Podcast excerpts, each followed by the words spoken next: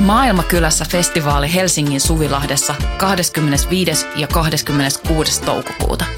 Luvassa mieletön kattaus musaa, rohkeita keskusteluja, 50 katuruokakeittiötä, järjestöjä ja toimintaa oikeudenmukaisen maailman puolesta. Vapaa pääsy ja avoin kaikille. Tuu mukaan. Rohkeus muuttaa maailmaa. Yhteistyössä Euroopan unioni, Kirkon ulkomaanapu ja Radio Helsinki. Jälkipelit, jalkapallon paras osuus. Podcast kaikille, jotka puhuvat paremmin kuin pelaavat. Tervetuloa Jälkipeleihin. Jälkipelit on podcast jalkapallosta ja kaikesta siitä, mitä se pitää sisällään. Eli siis podcast kaikesta. Minä olen Johanna Ruohanen, kulttuuritäti, jolla on intohimoinen, mutta varsin yksipuolinen suhde jalkapalloon. Ja jälkipeleissä kanssani Brakun pallokissojen perustaja, Viheriön luovin kiroilija Kaisu Tervonen. Moi. Sekä kriitikko, tutkija Sini Mononen. Moi. Kaisu, sun perustama jalkapallojoukkue juhli juuri 15-vuotispäiväänsä. Ajattelitko silloin vuonna 2006, että olit tekemässä jotain näin historiallista? Kyllä siinä oli vahva historian havinan tuntu, kun neljälleen potkittiin prokun reunalla palloa puskaan. Lähinnä nauratti että, ja hävetti, että ihan kukaan näe. Joo, ja sama fiilis kantaa edelleen vai edelleen siitä 15 johonkin? vuotta häveten. Kyllä, ja siksi meillä on nykyään myös podcast. um, ja Sini, millainen on sinun suhteesi jalkapalloon? Öö, ohut, öö, sosiaalinen. Mä itse asiassa muistan, kun Prakun pallokissa perustettiin. En ollut mukana enkä koskaan pelannut Prakun pallokissoissa, mutta mun ystävät on aika monikin. Ja sitten mä muistan, kun siitä puhuttiin, että semmoinen on perustettu. Wow. Ja sitten olin, kun täytti kymmenen vuotta, niin mä olin siellä teidän juhlaturnauksessa, tota, rakkauden turnauksessa, selostajan kopissa – tietämättä jalkapallosta mitään, niin luin sitten ääneen Roland Barthen rakastuneen kielen kirjaa, koska se oli ainoa, mitä mä tavallaan osasin taidekriitikkoa tutkija ihmisenä tehdä jalkapalloturnauksen selostajakopissa. Mutta joo, sitten sosiaalinen se, että mä käyn niin aina silloin tällä kun MM-kisoja, niin ystävien kanssa saatan katsoa jalkapalloa ja sitten se, että sit mä kiinnostaa se, kun mulla on ystäviä ja kollegoita, jotka on tutkinut kaikkea jalkapalloon liittyvää estetiikkaa ja musakulttuuria ja semmoista, niin mä tykkään siitä ajatuksesta, että millaista se on niin kuin esteettisesti. Aivan. Tolleen. Mutta siis mä en, tunne, mä en tiedä jalkapallon sääntöjä oikeastaan. Mä tiedän, että se on kaksi maalia ja sitten kaksi joukkuetta. Montako pelaajaa mä en tiedä. Ja pallo ja juoksua. No niin, siinä tärkeimmät. Vahvat lähtökohdat.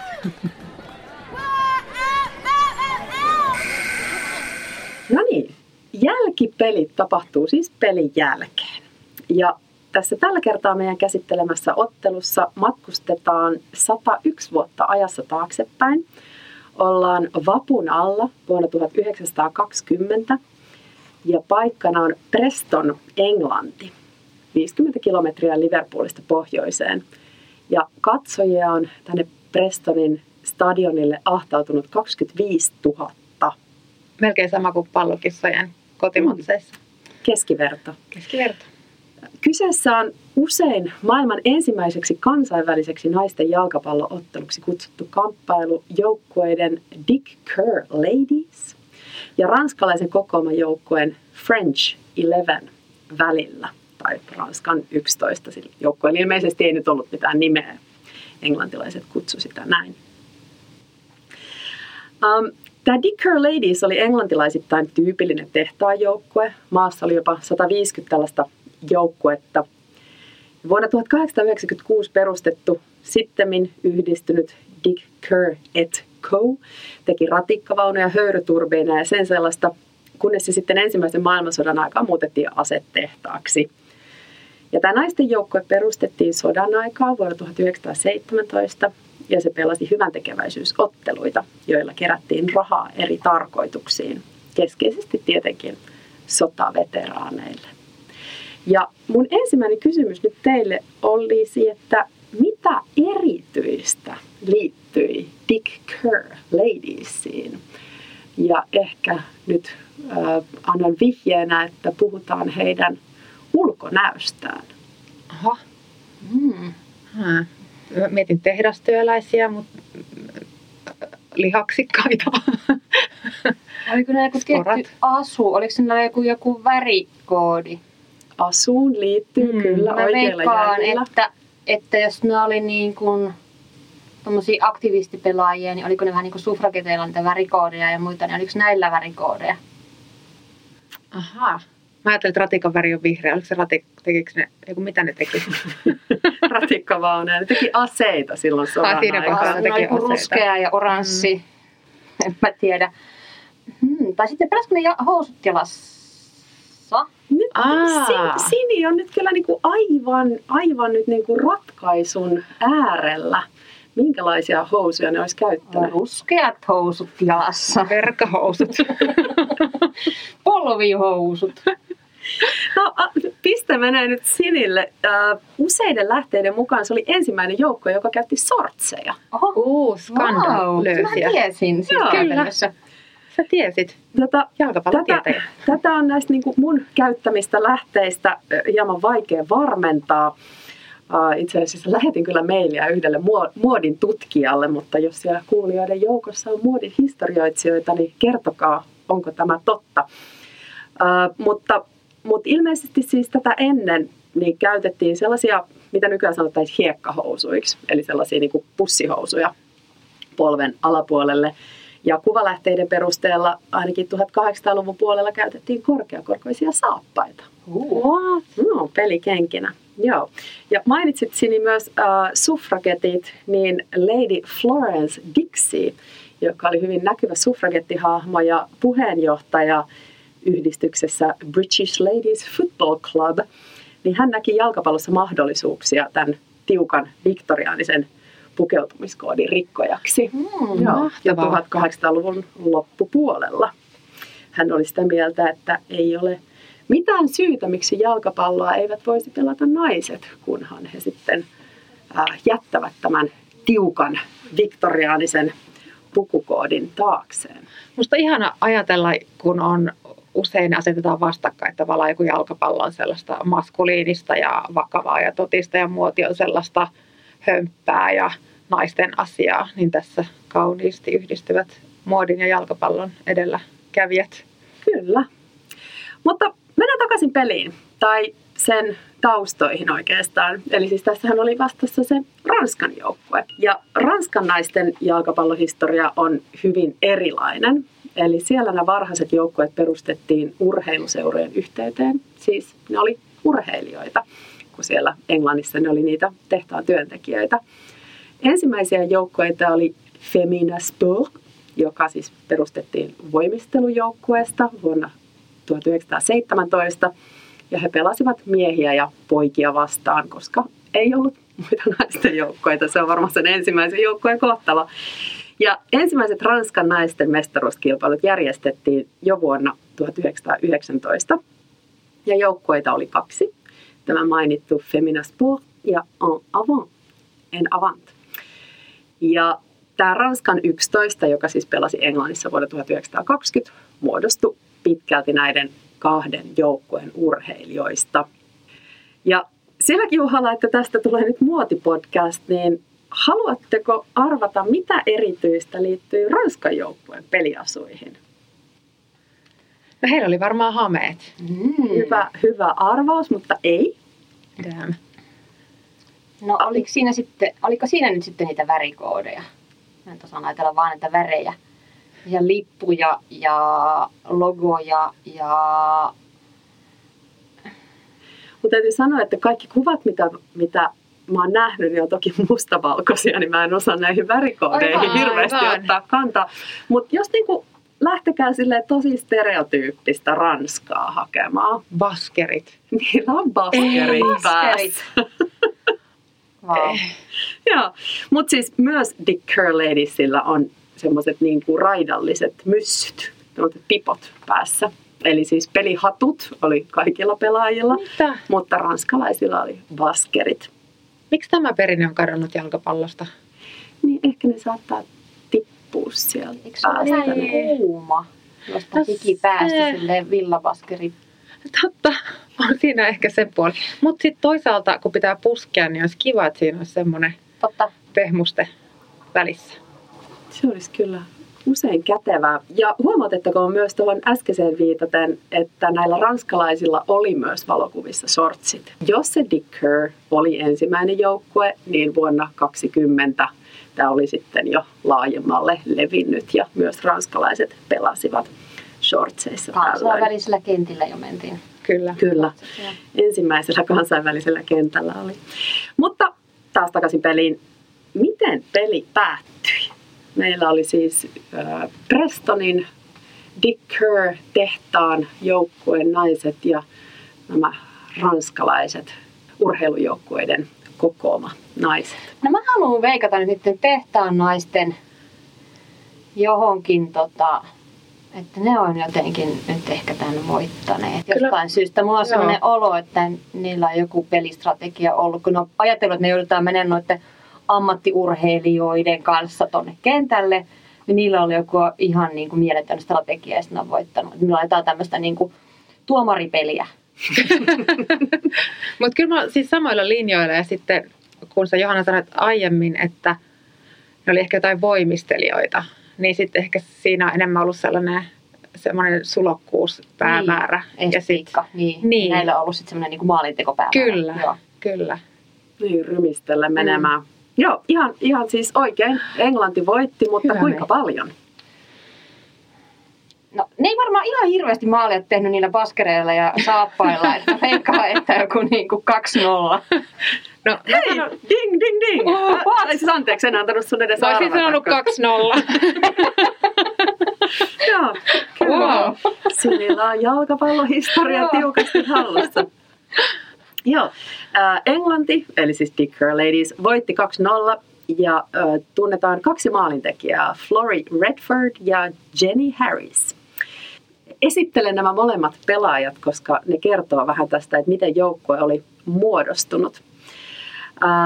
Tämä Flory Redford oli paikallinen Prestonista. Hän oli vuonna 2021 joukkueen maalitykki 120 maalilla. What? Hirveä määrä. Aika paljon, joo. Ne pelasivat kyllä paljon pelejäkin, mutta on toi paljon maaleja. Joo. Ja Kokka. lähti sitten me pelaamaan Ranskaan, sinne vähän kilpailijoiden leiriin. Sitten hän äh, oli sairaanhoitajana Kanadassa ja palasi hetkeksi pelaamaan Prestoniin vuonna 1938. Ja koska ollaan historiallisten lähteiden äärellä ja koska puhutaan naisista, niin tietysti aina mainitaan ulkonäkö. Eli hän oli upea blondi. Tollehan kuvataan tyypillisesti myös miespelaajia. Ja kyllä. Sami Hyypiä, upea blondi. Joo. Mutta myös hän oli kärki, jonka peliälyä kehuttiin. Joo. Joo. Ja Jenny Harris puolestaan oli ostettu joukkueeseen Lancaster Ladiesista. Ja kiinnitän huomiota sanaan ostettu. Mm. Uh-huh. Eli Alfred Frankland, joka oli Dick Her Ladies-joukkueen perustaja kautta manageri, hän skauttasi pelaajia kilpailevien tehtaiden joukkueista ja palkkasi ne. Ja siis palkkasi sinne tehtaaseen, mutta maksoi myös 10 shillingiä per peli, eli noin 100 puntaa nykyrahassa. Wow, Joo. ihan hyvä. Tai siis jos vertaa niin kuin ammattilaisihmisten palkkoihin, niin eihän se ole hyvä, mutta ekstra. Mutta kuulostaa yllättävän hyvältä. Kyllä, joo. Että saivat kuitenkin niin kuin ihan rahaa siitä. Niin, Joo. Ja äh, hän oli vasen keskikenttä, alle 150-senttinen, nopea ja hyvä harhauttaja. Mutta oliko hän upea? Niin, sitä mä en ole nyt kirjoittanut ylös, mutta meidän täytyy varmaan päätellä, että hän ei ollut upea, koska Koska sitä ei erikseen mainittu. No, mutta hän oli pieni. Um, ja siis no, sanomattakin selvää, että tämä naisten jalkapallo oli harrastus töiden ohella ja pelimatkat saattoi käydä hyvin raskaaksi, mutta nämä pelit oli hämmästyttävän suosittuja.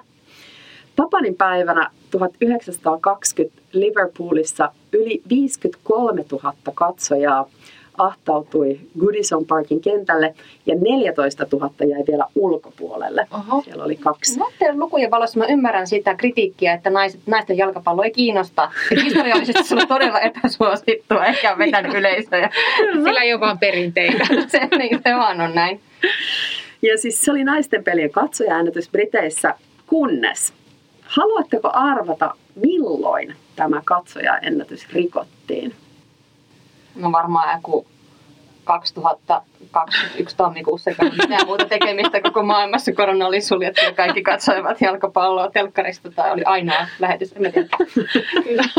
Mä sanon, että 1988, ihan vaan tehdäkseni pesäeroa. No, siis Sini on lähempänä. Ai jaa, kyllä hyvä jalkapallosta. Äh, siis katsojaennätys lyötiin vuoden 2012 Lontoon olympialaisissa. Oho, wow. Sinis on tehnyt nyt ainakin hattutempun. Joo, mä luulen, että tämä on, tämä on tätä aloittelijan tuuri. Mutta siis mielenkiintoista kyllä, niin siis tämä selitys sille, miksi siinä meni niin kauan, niin äh, se osin liittyy näihin Dick Kerr Ladiesiin. Äh, vuonna 2021 Dick Kerr Ladies pelasi aivan hulluna äh, 67 ottelua yhteensä 900 000 katsojalle ja he keräsivät satoja tuhansia puntia hyväntekeväisyyteen. Ja nämä hyväntekeväisyyden kohteet linkitty sitten, kun sota oli päättynyt, niin myöskin kaivosteollisuuteen ja työväenliikkeen agendaan, mikä ilmeisestikin oli sitten osasyynä siihen, että 5. päivä 12. 1921 Englannin jalkapalloliitto kielsi naisten jalkapallon virallisilta pelikentiltä. Morjens. Näin. Eli tätä tietysti perusteltiin muun muassa naisten fysiikalla. Potkaiseminen on sellainen väkivaltainen liike, joka ei sovi naisten keholle. Kohdut siinä vaan tärähtelee, kun Nimenomaan. Ja, ja yksi juone saattoi tietysti liittyä myös siveyteen ja niihin sortseihin. Eli, eli tämmöinen niin pukeutumiskoodin rikkominen ei ollut kaikkien mieleen. Mutta sitten myöskin se yksinkertainen tosiasia, että sota oli päättynyt. Miehet olivat palanneet kotirintamille ja miesten piti päästä takaisin miesten hommiin, niin kuin sinne tehtaaseen ja sinne pelikentille. Toi on kyllä kylmää. Mä en tiedä, miten paljon Briteissä, no kyllä sielläkin toki se tapahtuu, että joudut ulos paitsi töistä ja sitten vielä siitä ehkä rakkaasta, mahdollisesti rakkaasta harrastuksesta yhdellä kertaa. Joo. Mutta on naisia kyllä muutenkin sille yhtäkkiä vaan kadonnut niin kuin historiassa erilaisista ammatti, ammattikouluista, niin kuin yhtäkkiä vaikka että ei olekaan naissäveltäjiä. Ja sitten oho, oho, oli niitä. Aivan. Tai sitten niin kuin, näitähän on tapahtunut, että on ollut Kyllä. kaikenlaista. Jännä, että se toistuu tämmöinen niin kaava. Joo, ja mahtavaa, että nyt koko ajan, tai enemmän ja enemmän kirjoitetaan uusiksi historiaa sitä kautta, että siellä oho, olikin yhtäkkiä muitakin kuin vaan nämä esim. Oho. valkoiset miehet. Niin, tai Oho. soturit olikin naisia. Ja... Aivan, kyllä. Niin. Ja just silleen, että oho, naisten jalkapallo olikin ihan suosittua. Niin, ja sitten se on Ja ollut tavallaan, että sit se on ollut niin suosittua, että se on pitänyt lopettaa, koska Niin, se vie huomioon sieltä poliittisesti miestä. Aivan. merkittävää, jos ne on niinku tehnyt tuollaisia niinku isoja rahankeruukampanjoita. Ja Kyllä. sitten, mä en tiedä, onko se työväenaate sitten haitannut siinä, en tiedä nyt osaa yhtään Voisi kuvitella. ajatella, mutta se, että jos se on niinku, miten, miten nämä tämmöistä, että Mut- tekee politiikkaa ja hakee sitä ään jonkin tasa-arvotyötä ja muuta vähän häiritsevää. Kyllä, rikkoo rajoja pukeutumisella ja poliittisin teoin ja potkimalla. Niinpä, se on, se on se pahin. No, naiset siis toki jatkopelaamista. Jalkapalloahan ei sinänsä kielletty. Kiellettiin vaan pelaaminen niillä virallisilla pelikentillä. Mm. Eli siis ne sai sitten pelata jossain hiekkakentillä. Ja, ja tietysti se tarkoitti, että niillä ei ollut mahdollisuuksia tällaisiin niin kuin katsojalukuihin eikä pelituottoihin, koska niillä ei ollut kunnollisia kenttiä eikä katsomoita. Mm.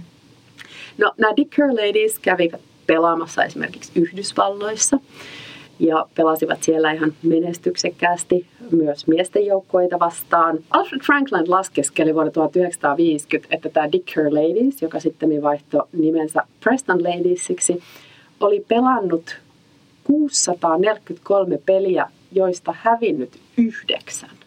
Huhhuh, aika kovat tilastot. Joo.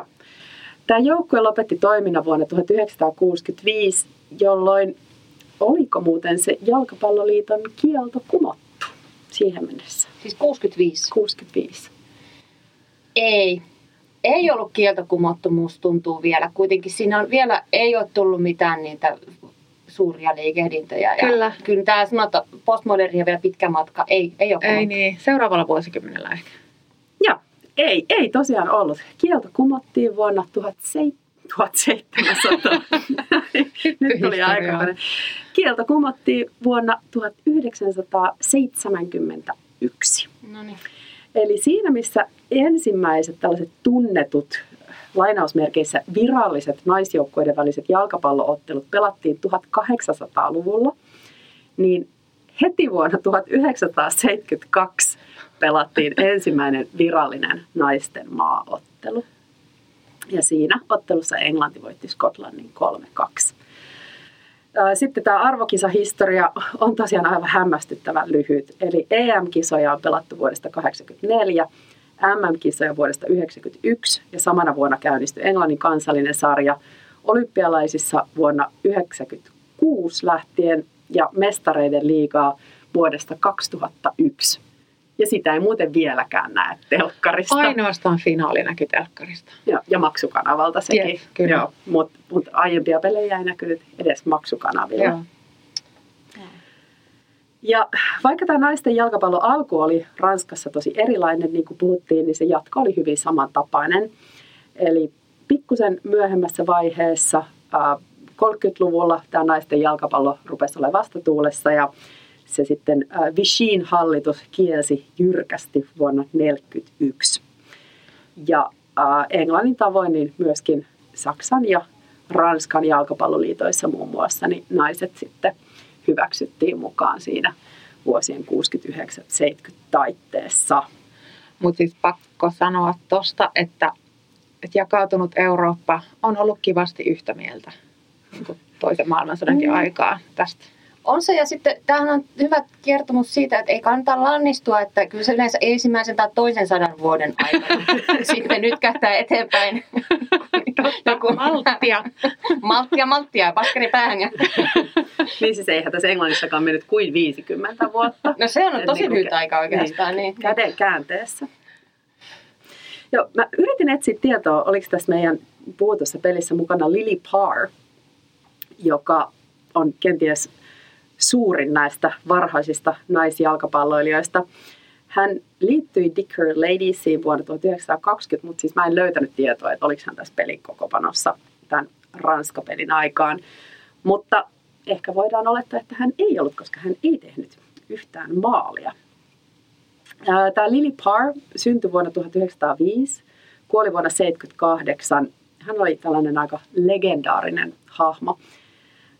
Aina mainitaan, että hän oli huomiota herättävän pitkä, liki 180 senttinen. Hän oli ketjupolttaja, kuten oli urheilijoille tietysti tyypillistä. Ja hänellä oli muulin potku. Eli hänellä oli tällainen vasurin potku, joka esimerkiksi mursi kerran miesmaalivahdin käden, kun no. mies yritti sitä torjua. Oho. Ja äh, hän tuli joukkueeseen 14-vuotiaana hän oli myös Franklandin hankinta. Usein lähteissä näkee, että, että hänestä tuli ammattilaisjalkapalloilija 14-vuotiaana, mutta se nyt on ehkä tässä kontekstissa vähän liiottelua. Hän pelasi 30 vuotta, teki liki tuhat maalia ja vuosien 20-46 välillä missasi viisi ottelua näistä Preston Ladiesin käsittämättömistä ottelumääristä. Mä haluan tässä kertoa, että mä oon pelannut 15 vuotta, tehnyt niin kuin virallisissa peleissä ehkä yhteensä kolme maalia. Mut, Ihan vaan vertailun vuoksi. Mutta sä oot ehkä missannut vain viidet harkat koko Se on aikana. kyllä totta. Hän on myöskin ensimmäinen Englannin Football Hall of Famein nostettu nainen, joka on viime aikoina noussut tällaiseen ikoniseen asemaan myöskin henkilöhistoriansa takia. Eli hän eli avoimesti parisuhteessa naisen kanssa Maryn, joka työskenteli samassa sairaalassa Lilin kanssa. Eli tämän tehdasuransa jälkeen Lily Parr äh, kouluttautui muistaakseni psykiatriseksi sairaanhoitajaksi, mutta joka tapauksessa sairaanhoitajana teki töitä. No. Semmoinen peli. Mm. Tästä oli hyvä mieli. Tai siis paha mieli ja hyvä mieli. Niin, kyllä sitten silleen niin kuin sinnikkäitä juttuja. Kyllä. Ja myös toi, mitä sä Sini sanoit aikaisemmin, että, että kun puhutaan, että jalkapallolla, naisten jalkapallolla ei ole perinteitä, niin että se on ihan tietoisesti massinoitu katki se perinne mm. aikanaan. Niin. No niin, se oli meidän tämän illan ottelumme ja sitten menemme vielä viimeiseen podcastin osuuteen, joka on yleisökysymys. Eli meille tosiaan voi lähettää kysymyksiä ja me niihin vastaamme. Ja tämänkertainen yleisökysymyksemme liittynee viime viikon jaksoon, sillä kysymys on, mikä on Megan Rapinon puhelinnumero? Ja senhän me kaikki haluaisimme tietää. Eli, eli ehkä otetaan vielä toinen. Ah, eikö saa kertoa sitä? Mä mietin, että pitäisikö tässä ensin ottaa sellainen suuntanumero ja sitten voidaan alkaa arvaamaan. Että tota faktana se, faktat ensin sitten Totta, totta. Niin. Plus yksi. Plus Siitä lähdetään. Loppu on ehkä. Uh, eli kun siellä kentällä on aina joku kierimässä kivuissaan ja jalkaa pitelemässä, niin miksei voisi pitää polvisuojaa? Että onko jotain suojavarusteita käytössä vai onko se epäkuulia vai tykkääkö jalkapalloilijat kivusta vai onko kaikki suurta showta? Joo. Mm. Mä en osaa sanoa, kun mä en pelaa jalkapalloa, sä voit ehkä sanoa niin se pelaajan näkökulmasta, mutta seuraa tämmöisen satunnaisen taideteorian kautta jalkapalloa katsomaan ihmisen näkökulmasta, niin sehän on siis, niin kuin, sehän on siis, totta kai se on dramaturgiaa. Kyllä, Että kyllä. eihän se niin kuin, tietenkin se on draamaa ja opera ja operettia ja musikaalia ja, ja tota, telenovellaa. Niin Et ilman muuta mä sanoisin, että, että miksi sitä polvea peittämään, kun se on se historialliset naisjoukkueet ovat sen paljastaneet. Mut- A- Aivan. Tämä, tämä toki liittyy tämä teatterielementti niihin peleihin, joissa on katsojia, jotka televisioidaan, koska siitä ei ole mitään hyötyä meidän tasolla. Että siellä näkee paljon vähemmän sitä teatteria. Niin, Ei ole yleisöä. Totta. No sitten tämähän tietysti todistaa sen, että Kyllä. kun kamerat tulee, niin sitten ne, Kyllä, ne teatteri ne- alkaa. Teatteri alkaa. Se on totta. Joo. Mutta siis täytyy kyllä sanoa, että myöskin niin, kuin niin paljon kuin rikotaan sitten niitä näppäriä tähtihyökkääjiä vastaan, että kai sun suosikki palloilija Cristiano Ronaldoa tai, tai Neymaria, joita aina syytetään filmaamisesta, niin kyllähän niitä myöskin niin kuin rikotaan aivan hirveästi. Ilmeisesti siis kaikista eniten ja totta kai, koska ne on kaikista parhaita Mm. mm. maalintekijöitä ja ne pitää jollain tavalla pysäyttää, niin usein ihan tietoisestikin. Niin. Tai us, niin. Että tässä on kaksoisfunktio, että se on niin estetiikkaa ja politiikkaa. Kyllä. Niin jalkapallo alun perin kai sitten ilmeisesti oli. Aivan. Tämä on hieno, hieno lausunto. Mä, mä kävin katsomassa Palloliiton sivuilta virallisia ohjeita ja, ja siellä sanotaan, että vaaraton suojaava varustus on sallittu, kuten päänsuojus, kasvosuojus, pehmeät ja kevyet polvi- ja käsituet. Myös maalivahdin lippalakki sekä urheilulasit ovat sallittuja. Niin sitten voi vaan miettiä hahmoa, joka on pukeutunut kaikkiin näihin varusteisiin siellä pelikentällä, niin ehkä sitten palataan tähän kysymyksen ensimmäiseen ää, termiin, joka oli epäcool. Että tällainen niin kuin hahmo sitten Mutta... Ehkä ei näyttäytyisi niin vetävänä. Mutta todella kuulina sen sijaan näyttäytyy joillekin pelaajilla on ilmeisesti joidenkin hiuspään hiusmurtomien takia semmoisia niin supersankarimaskeilta näyttäviä silmän peittäviä asioita päässään. Siis sellaisia supersankari kuin Batman maski. No, Joo, mä en nähnyt Ne näitä. on kuuleja, ne on harvassa. Mutta sitten mä niinku, tulee mieleen tämä, että, että, että näistä niinku, mä voisin kuvitella, että se vaikuttaa sen pelaamiseen, niinku, että jos sun on peitetty niinku, ranteet ja polvet ja mm. nilkat ja silmät ja eri, eri asiat, niin se vaikuttaa sen pelaamiseen. Sitten kun sä mietin tätä, kun tä, tässä opin nyt tässä teidän podcast-jakson vieraana, että, tota, että niin oli aluksi ne oli ne mitkä korkosaappaat joo. Aivan. ja baskerit. Tavallaan se on joku sellainen historiallinen niin kuin tavallaan, että tuntuma siihen pelinkin varmasti voisin kuvitella. Että jos sulla on niin kuin hirveästi varusteita versus, että on kevyemmät ja vähemmän. Että mä en tiedä sit siitä sen tarkemmin osaa sanoa, kun mä en tunne urheilua. Mutta mä voisin arvata, että eri lajeissa sitten, kun on vähän varusteet liikkuu, niin kai se sulavuuskin on sitten jotenkin Mm. muuttunut. Että se voisi vähän kiinnostavaa, jos sellainen historiallinen matsi, missä olisi kaikilla vähän eri varusteet, ja sitten pelataan silleen, niin kuin, että kuka juoksee hiekkakentällä korko saappaat jalassa kovimpaa. Jep. Et, Niinpä. ja myöskin että piti pelata naista sinne hiekkakentillä. Niin, Niin, joo. kiinnostavaa, mitä se on niin kuin, tehnyt sen naisten jalkapallolle. Nimenomaan. Se on hauskaa, että Niin. se toistuu vielä meidän vuosikymmenillä. It, itsehän olemme pelanneet hiekkakentillä, koska niin, ne on parattu niin, ja niin vähissä ne nurmi- tai tekonurmikentät täällä. Niin. Tämä on mielenkiintoista. En ole varmaan pelannut koskaan. Joo. Okei. Okay. Vau, mä en tiedä, että tämä on todella niin kuin vielä.